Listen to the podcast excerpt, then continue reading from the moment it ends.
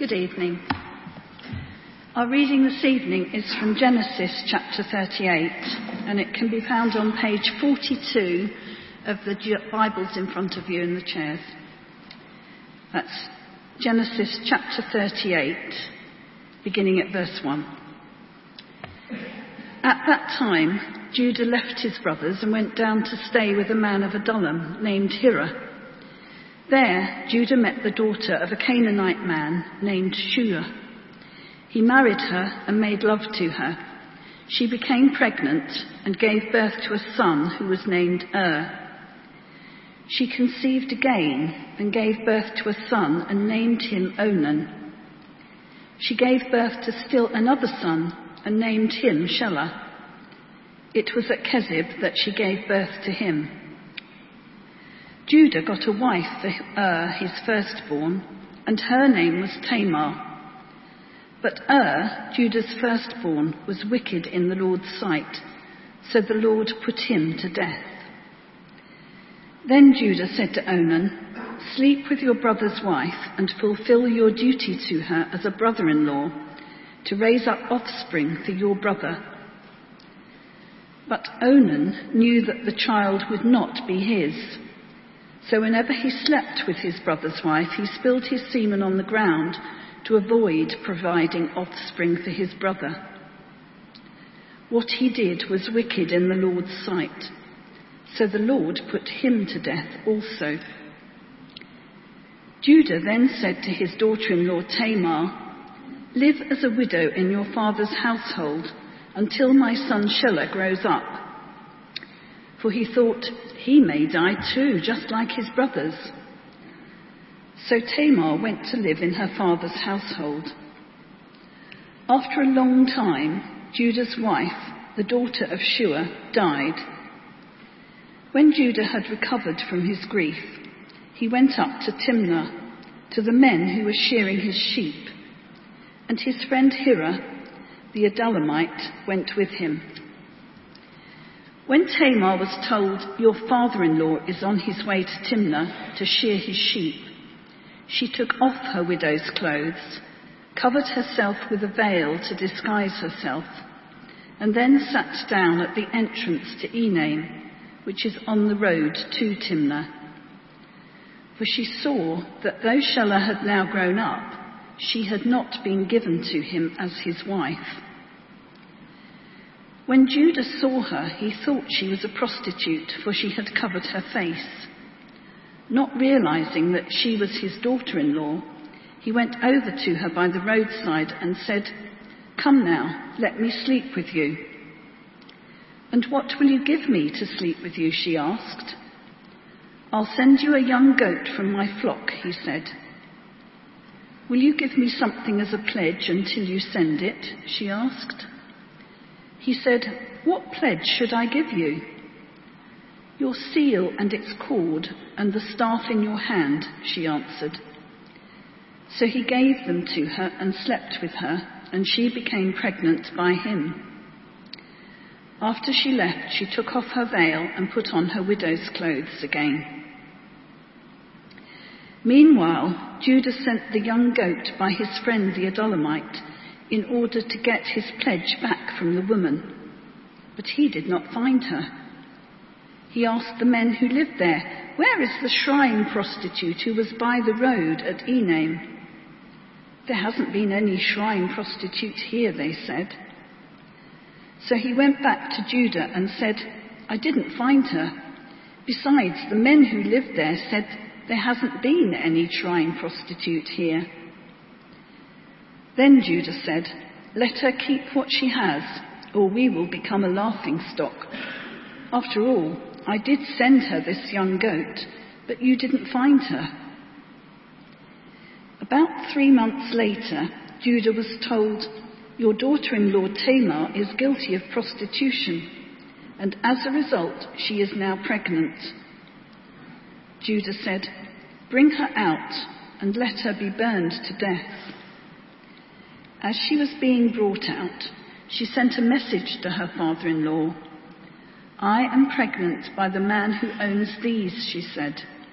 And she added, if you recognize whose seal and cord and staff these are. Judah recognized them and said, She is more righteous than I, since I wouldn't give her my son Shelah. And he did not sleep with her again. When the time came for her to give birth, there were twin boys in her womb. As she was giving birth, one of them put out his hand so the midwife took a scarlet thread and tied it on his wrist and said, This one came out first. But when he drew back his hand, his brother came out. And she said, So this is how you have broken out. And he was named Perez. Then his brother, who had the scarlet thread on his wrist, came out. And he was named Zerah.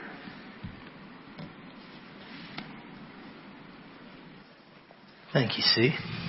Shall we pray?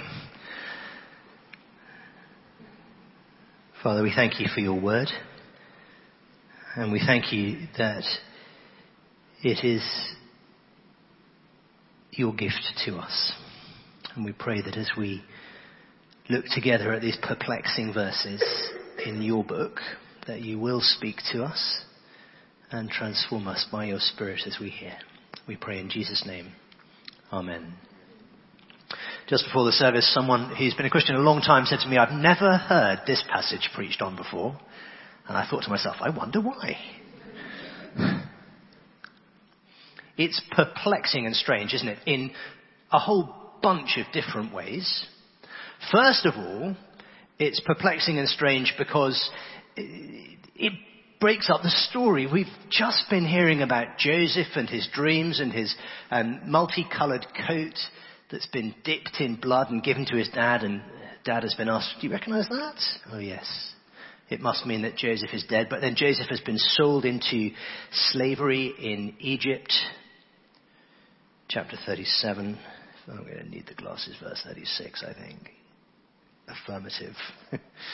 so verse 36, he's been sold into slavery to Potiphar in Egypt. Chapter 39, verse 1. Now Joseph had been taken down to Egypt. Potiphar, an Egyptian who was one of Pharaoh's officials, the captain of the guard, bought him from the Ishmaelites who'd taken him there. This whole section of Genesis, from chapter 37 all the way through to chapter 50, is the story of Joseph. Apart from this one chapter, which doesn't even mention him. Strange. God hasn't been mentioned at all in chapter 37, but he gets mentioned twice here in chapter 38, both times putting to death the children of Judah, the heir of the covenant. God keeps killing off his covenant children. We'll come back to why that's significant in a moment, but that's perplexing. Judah is uh, not a particularly heroic figure in this story, is he? he holds back uh, from Tamar uh, her right to be the mother of the child of the promise. Again, we'll come back to that. But he refuses to allow to be done for her what should be done. He sends her off as a widow to her father's house and just forgets about her.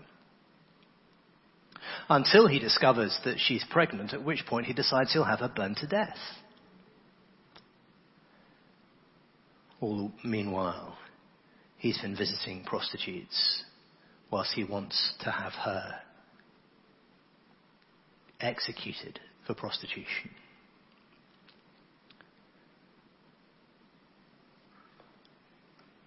What is going on? What on earth is this passage about and why is it here? And I say, I'm glad Stephen gave a bit of a warning. There is at the heart of this story a vulnerable woman who is exploited by a powerful man and abused by her, by him. I will say we don't take that lightly as a topic. I, am not particularly going to major on it as we go through. It's not the heartbeat of the, of the whole thing, but I think it's important to note that God is very aware of the things that happen in this dark world. and occasionally they're highlighted in his word. And what we see is that God cares about Tamar, and through Tamar will bring a blessing for her and for the whole human race that I doubt she could ever have imagined. It's occasionally the sort of thing that people like to say about the Bible that it is patriarchal or misogynistic, that it takes no interest in the concerns of women, or that women are marginalized within its pages. There is one story, there is one, sorry, there is one hero in this story, and it is the woman. And in her being the hero of this story, she echoes a bigger story in which God is at work through women to bring salvation to the world. There are lots of occurrences in the scriptures of women being oppressed, trodden down, sidelined, and ignored. But these are instances that time and again the scripture highlights as a point at which something has gone terribly, terribly wrong. We make a mistake if we think that God is indifferent to such things, or indeed that the Bible promotes them. Judah is covered in shame in this chapter, and Tamar in praise. But what is going on? What is God saying through Genesis chapter 38? Why is it in the Bible? Why is it here in the Bible? Well, the story of Judah is very important. It's very significant because uh, towards the end of the book, chapter 49, when Jacob blesses his sons, he passes over the first three. They cannot be the ones through whom the, the main channel of God's blessing to the world is going to flow because of their wrongdoing. It may astonish you to know, given what happens in this chapter, that Judah is the one who is going to be king. Uh, and Jacob actually prophesies that the scepter will not depart from between the feet of Judah until it comes to the one to whom it belongs, and the obedience of the nations will be his. There's a prophecy here of a descendant of Judah who will rule over the whole world forever. So Judah becomes a very significant figure from this point on in the Bible. He actually, although this story is all about Joseph, the, the big story in chapter 37 onwards is all about Joseph, the rest of the Bible story focuses in more and more on Judah and on his offspring, eventually on King David, and then on David's uh, descendant, Jesus Christ. So Judah's really important. That's one reason why it's here in this particular uh, another reason is that it creates a massive dramatic tension, doesn't it? What we're desperate to know at the end of chapter 37 is what is going to happen to Joseph. And with great skill, the writer of Genesis cuts the scene and says, Oh, and Judah went away from his brothers at this point, and he did this, this, and this, and this. And you're left thinking, I guess what the brothers are thinking. What, What's happening to Joseph? What happens next in his story? And you're left with the waiting and the dramatic tension. But there's a bigger context to all of this, isn't there? If you've been with us in the mornings, if we've been working our way through the, the book of Genesis, perhaps some of the themes in this passage already ring a bell. But just in case you haven't, or just in case you have and they don't, uh, let me remind you. We've got to start right at the beginning. Where God creates this wonderful creation just by speaking, and uh, He shapes that creation by his word, and he uh, puts different things in the creation to rule over other bits, the sun and the moon to rule over the day and the night, for instance. But then at the sort of crown of his creating work, he creates a man and a woman whose job is to fill the earth and subdue it, and through their descendants, uh, to uh, rule over everything that God has made. But rather than fulfilling that wonderful destiny, what the man and the woman do, uh, egged on by a talking snake, there's strange things in the Bible. They decide that instead of building God's kingdom, they'll build their own. That instead of listening to God's word and obeying it, they will do whatever they like. And the result is a curse. The result is death, ultimately, but immediately it is exile. A break in their relationship with God, and uh, they're sent away from their home in His garden. So, for, for, about the next eight chapters, there's not much in the way of bright spots, one or two little things that hint that God isn't done with humanity yet. But then in chapter 12 of the book of Genesis, God takes this man, Abram, and he says to him, Go, I'm sending you to this new country. And I'm going to go with you. I will have a relationship with you. I will bless you. I will multiply you and make you into a great nation. And through you, every nation on earth will be blessed. There's a promise of restoration of relationship with God, of a, of a place, of a home, uh, and of again, that idea of his descendants filling the earth in such a way as to bring blessing, just as was promised to the first man and the first woman. And from Genesis chapter 12 onwards, that question of offspring is absolutely paramount. Abraham and his wife Sarai are old. They can't have children. Uh, they've not been able to have children already, but, and, and now they're, uh, they're really ancient. And yet God miraculously provides them with a child, Isaac. Isaac has two sons, Esau and Jacob. Uh, and Jacob is the one who receives the blessing. It's his children who will be the heirs of the promise. Uh, and now here we are with his children. They're living in the land that God promised to Abraham. But what we saw in chapter 37 is that all is not well, is it? these sons of God's promise, these children through whom God is going to make everything right in the world, are so full of envy and bitterness that their sibling rivalries lead not to documentaries and book deals, but a decision to commit murder.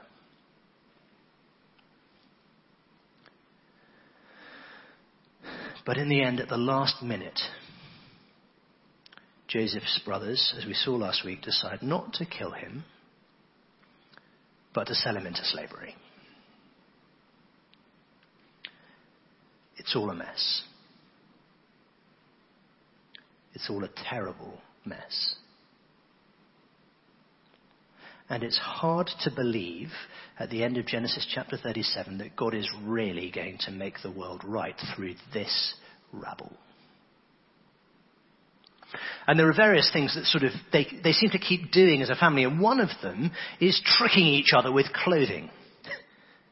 If, have uh, uh, been coming on, on, Sunday mornings last term, you'll have probably noticed that by now. So uh, Jacob tricks his father into his father Isaac into giving him the blessing that should have gone to Esau, the older brother, by dressing up as his brother Esau uh, and sort of covering himself in things that made him smell of animals. Uh, and his increasingly blind father says, "Ah, the smell of my son, it's like the fr- smell of a freshly mown field. Oh, um, is that you, Esau?"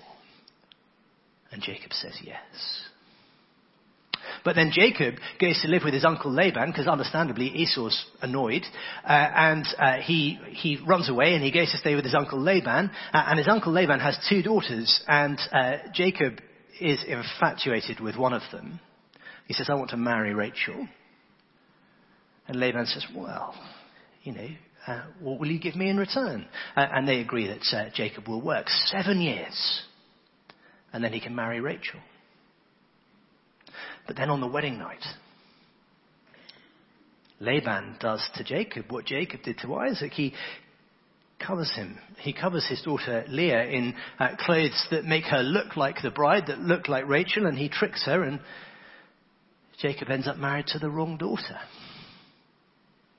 And has to strike another deal with Laban to get Rachel the wife that he really wanted. And there's a whole mess and, and, and, all kinds of family trauma that results from that particular trick involving dressing someone up as someone else. And then in chapter 37, the chapter we saw last week, what happens? The brothers use Joseph's clothes to trick Jacob into thinking that Joseph is dead. Just look at what they do in chapter 37, verse 31. Then they got Joseph's robe, slaughtered a goat, and dipped the robe in the blood. They took the ornate robe back to their father and said, We found this. Examine it to see whether it was your son's robe.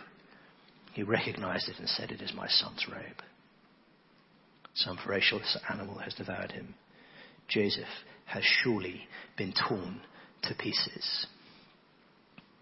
So in this story, when Tamar dresses up as something she isn't. She takes off her widow's clothes and puts on the garb of a prostitute. By now, the bells are starting to ring, aren't they? Judah's going to be tricked.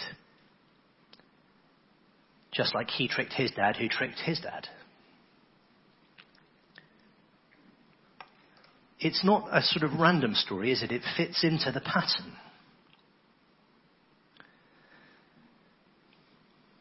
So what's going on?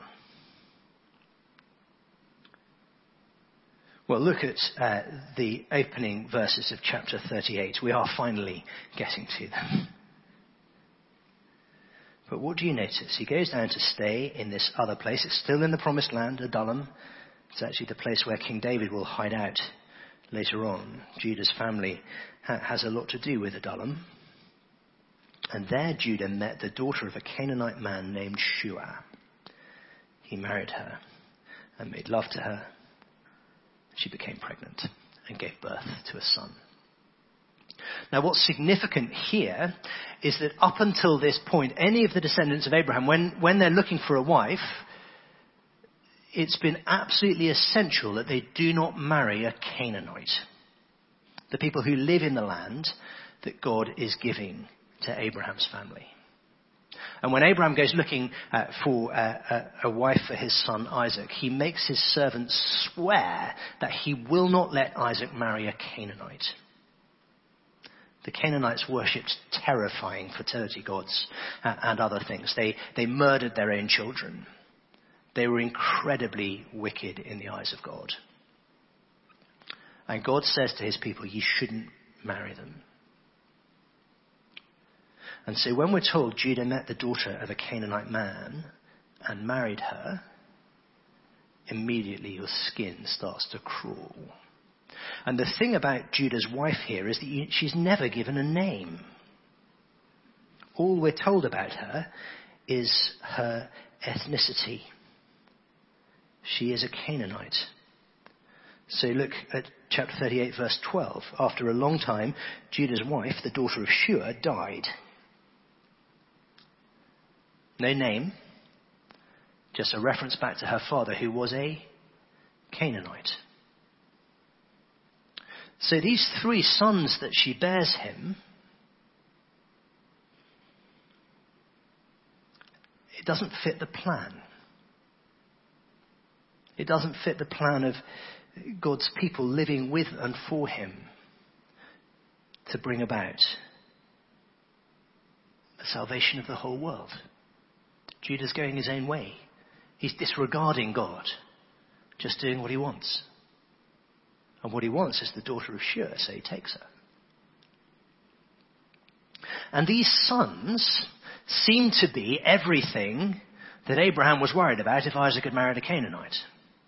So the first one, I mean, the, the naming of the funds is, sons is, is sort of interesting, isn't it? You sort of think, you know, there, there they are, trying to sort of fill in the birth, uh, you know, the, the birth certificate, and uh, the registrar says, well, what do you want to call him? Uh, all right. so, Er, his firstborn, and uh, the, the, emphasis is, is, there. You can see it in the number of times he's called the firstborn and just how significant it is to Judah that Er is his firstborn. This is all about offspring.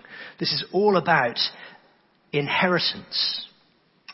Well, Judah gets a wife for her, but he's wicked. Suddenly God sort of appears again. He just sort of pokes his head out. And we're told what he is doing behind the scenes. Er is wicked in the eyes of the Lord, and so God put him to death. We're not told what he did. But given the Canaanite theme, we're not that surprised. So then, and this is key to the story, isn't it? Uh, and uh, Onan is, um, has given his name to, to, something that, well, he's not involved in here. Uh, Judah said to Onan, Sleep with your brother's wife, fulfill your duty to her as a brother in law to raise up offspring for your brother. But Onan knew the child would not be his, so whenever he slept with his brother's wife, he spilled his semen on the ground to keep from providing offspring for his brother. What he did was wicked in the Lord's sight, so the Lord put him to death also. So this is strange to us, isn't it? A very strange tradition indeed. But the younger brother, was responsible for providing heirs for an older brother who died. So Judah says to Onan, do that for Er. Give him an heir. And this is where all the stuff about the royal family that's in the news is, is so topical. Because Onan doesn't want someone higher than him in the line of succession, which is what the child produced would be. The child would not be his. It would be his brother's offspring and so would inherit the blessing ahead of Onan. So Onan says, look, I'm going to pretend to do what I'm supposed to do, but I'm not going to do it. If you're familiar with the story of Ananias and Sapphira in the New Testament, it's a bit like that. They too are struck dead. They pretend to be bringing uh, the, sale, the, the proceeds of a, a, a, sale they've made uh, of, of, land uh, to give to the Lord's work, but actually they're really keeping most of it back for themselves. They're pretending to do God's will. They're pretending to be godly, to be holy, but actually they're religious hypocrites. It's a striking thought, isn't it? That actually pretty much the most fatal sin you can commit in the Bible is to be a religious hypocrite. To pretend to holiness as a way of covering up something else. So Onan won't do what he's supposed to do. He, he pretends, and so he also dies. And so Judah will not give Tamar to the third son because he thinks that she's a sort of, you know, Mrs. X figure, a kind of uh, terrifying, sort of black widow, if you like. Her husbands keep mysteriously dying. I'm not going to let her anywhere near Shelah. So he says to go off uh, and live as a widow until he's old enough, but even when he's old enough, nothing happens. And so Tamar, when the moment comes, develops the most audacious scheme imaginable. And it could so easily have ended in her death. She dresses up as a prostitute, knowing the kind of man that Judah was. I mean, it's shocking, isn't it?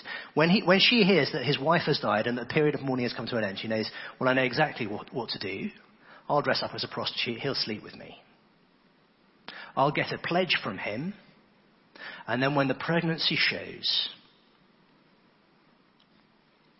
so she takes his, his, cord, his cord, his seal, and his staff, like taking his driving license and his passport, really. And then she waits. And when the pregnancy begins to show, and Judah is told, immediately he calls for her execution. And it begins. You're on a knife edge. Tamar is led out to be burned. And she says, okay, fair enough. It's a fair cop. But just before you do it, see, do you recognize these? It's almost exactly what the brothers have just said in the previous chapter to poor old Jacob. Do you recognize these by any chance? And then just as uh, Jacob recognized the, the coat, Judah recognizes his staff, his seal and cord. And it's in that moment that everything changes. Look at what happens.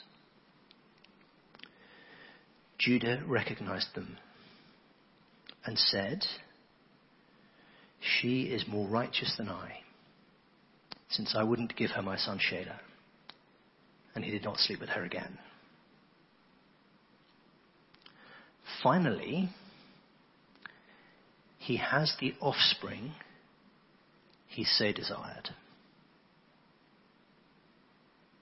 Perez and Zerah. And Perez would become an ancestor of the Lord Jesus Christ. Finally, to Judah is given the thing he desired more than anything else, the thing he was willing to oppress Tamar, to try to protect a son. And God has given it to him through the woman he was trying to oppress and was even prepared to kill. Does that ring any bells? Because you see, that is the story of Joseph. Joseph, the one oppressed by his brothers, sent into exile in Egypt, who they would have killed.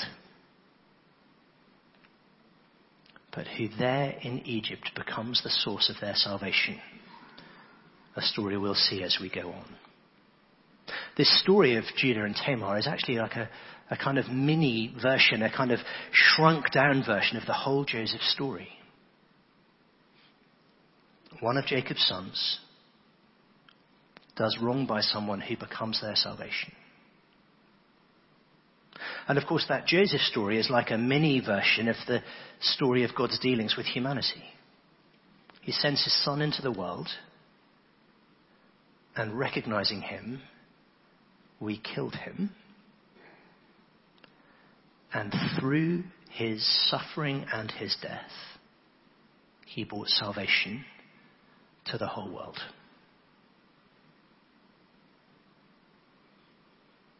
There in the background, God is playing the same old tune over and over. He does to people so much better than they deserve. He takes the worst moment in Judah's life and through it brings salvation to him. And it's not just the giving of these children. It is spiritual life for Judah too. You see, in that moment where he says, she is more righteous than I, I think what you're observing is the turning point in Judah's life. It's repentance. You see, repentance is recognizing the reality of your sin, of your wrongdoing, of, of the fact that you're actually turned completely the wrong way around when it comes to God. Repentance is being confronted by what is wrong in your heart and in your actions and turning around and putting your trust in God. Later on in the story, Judah is willing to offer his own life for his younger brother Benjamin. He is a completely transformed figure by this story. That's why, for the sake of history, it has to be included. But it's also for the t- sake of Tamar's story. If you would not mind just flicking over to Ruth chapter 4, perhaps someone could give me a page number because I've only got my own Bible with me. When you get there, just let me know. But anyway, let me just read this to you. Then the elders and all the people at the gate said, We're witnesses. May the Lord make the woman who is coming into your home like Rachel and Leah, who together built up the family of Israel. May you have standing in Ephrathah and be famous in Bethlehem. Through the offspring the Lord gives you by this young woman, may your family be like that of Perez, whom Tamar bore to Judah. Already by the time the people of God are beginning to get uh, into the promised land, at the end of the period of the book of Exodus, already Tamar is a legend. To be blessed is to be like Tamar. Out of that terrible family mess comes the ideal family. May your family be like that of Perez, whom Tamar bore to Judah. If we look on to uh, Matthew chapter 1 and the story of the birth of Jesus, what's striking about Matthew's what's called a genealogy, a, a sort of you know, list of ancestors for Jesus, is these women who keep popping up, and they're unexpected women. And the first of them is Tamar, the father of Perez and Zerah. That's Matthew chapter 1, verse 3. The next is Rahab, who was not uh, born a Jew, but who recognized the glory of the covenant and came in. Same is true for Ruth. These are unexpected people who recognize the value of God's promises and say, I want that more than I want anything else. And then you get to the end of it all. Matthew chapter 1 verse 16.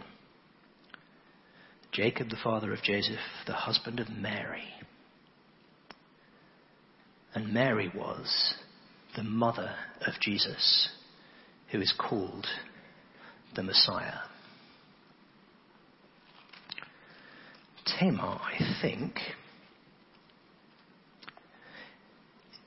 is the first and clearest first example of the precursors of Mary that you find in the Old Testament of the Bible.